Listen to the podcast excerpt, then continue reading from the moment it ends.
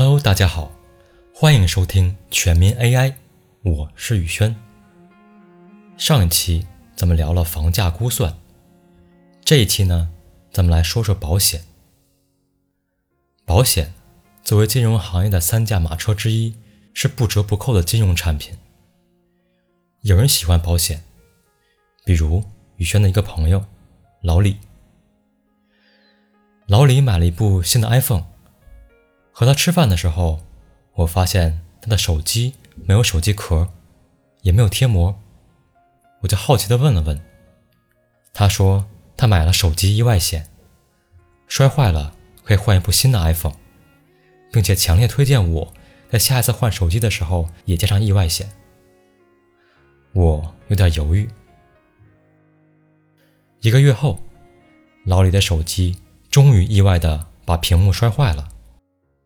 他兴高采烈地去理赔，成功的换了一部同款 iPhone。有人不喜欢保险，高额的保单和复杂的理赔程序会人们带来很多麻烦。有一部纪录片叫《医疗内幕》，反映了保险业一些问题，感兴趣的可去看一下。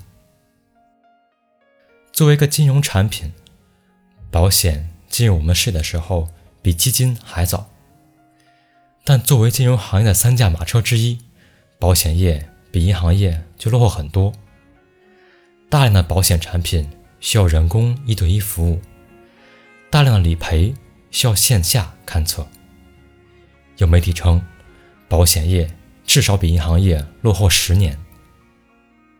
保险的未来又在何方？斯科特坐着他的自动驾驶车去公司开会。坐着坐着，他主动接管车辆，自己来开。车载智能助理把斯科特行驶的路线反馈给了保险公司。保险公司建议他走另外一条路，因为另外一条路的交通事故率更低。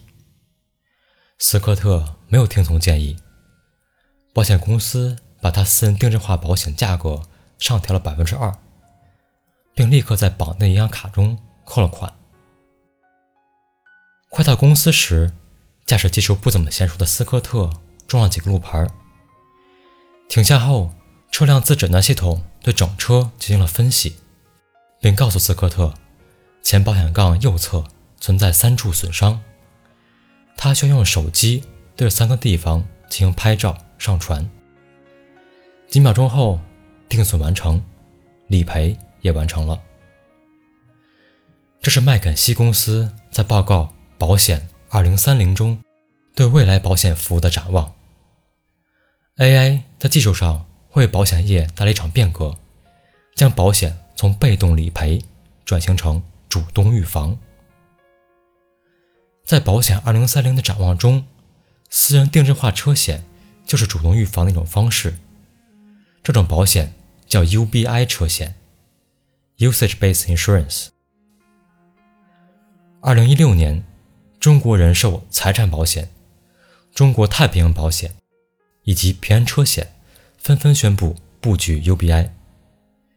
新式的定价结构将根据各自风险水平，为每位车主定制个性化车险产品和费率，真正实现一人一车一价。其实不只是一人一车一价。UBI 还可以做到高动态，也就是对一个保险订单进行实时变价。因为车辆发生事故的原因可以分为三类：第一，天气不好或者路况不好；第二，车辆故障；第三，驾驶员行为。今天下大暴雨，但您坚持开车去山里玩。那不好意思，保险费用立刻提高。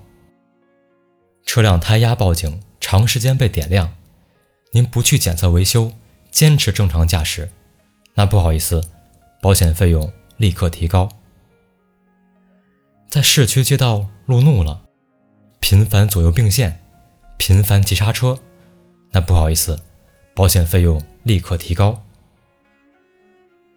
对于 UBI，在技术上。已经准备好了。IoT 技术现在十分成熟，设备联网十分方便。加速度传感器、陀螺仪、重力传感器可以监测车辆的运动情况。一个智能手表就可以记录心率、步数、ECG。一个车内摄像头可以分析驾驶员的种种行为。这些智能设备每天都会产生大量数据，这些数据可以对保险公司的费率变化提供依据。我们可以利用气象台发布的天气数据。判断天气，我们可以利用市政道路信息判断道路；我们可以利用车辆 OBD 信息判断车辆故障；我们同样可以利用人工智能来判断驾驶员行为。当下很多 AI 的研究就集中在此。以某 AI 开放平台驾驶员分析系统为例，它利用图像识别将图片分成九类，使用手机、抽烟。未系安全带，双手离开方向盘，视线未朝正前方，未佩戴口罩，闭眼，打哈欠，低头。对于保险理赔，我们也可以使用图像识别去检测一部分损伤，比如刮擦、划伤等等，来加速理赔过程。关于图像识别，大家可以回到第三十九期节目回顾一下。在这儿就不多说了。在二零二零年来谈主动预防还为时过早，但这个趋势势必会发生，因为人工智能带来的技术革新会推动保险业缓缓前进，让保险业的服务更周到，保障更透明，理赔更方便。你认为这是保险的未来吗？好了。本期节目就到这里了，我是宇轩，咱们下期再见。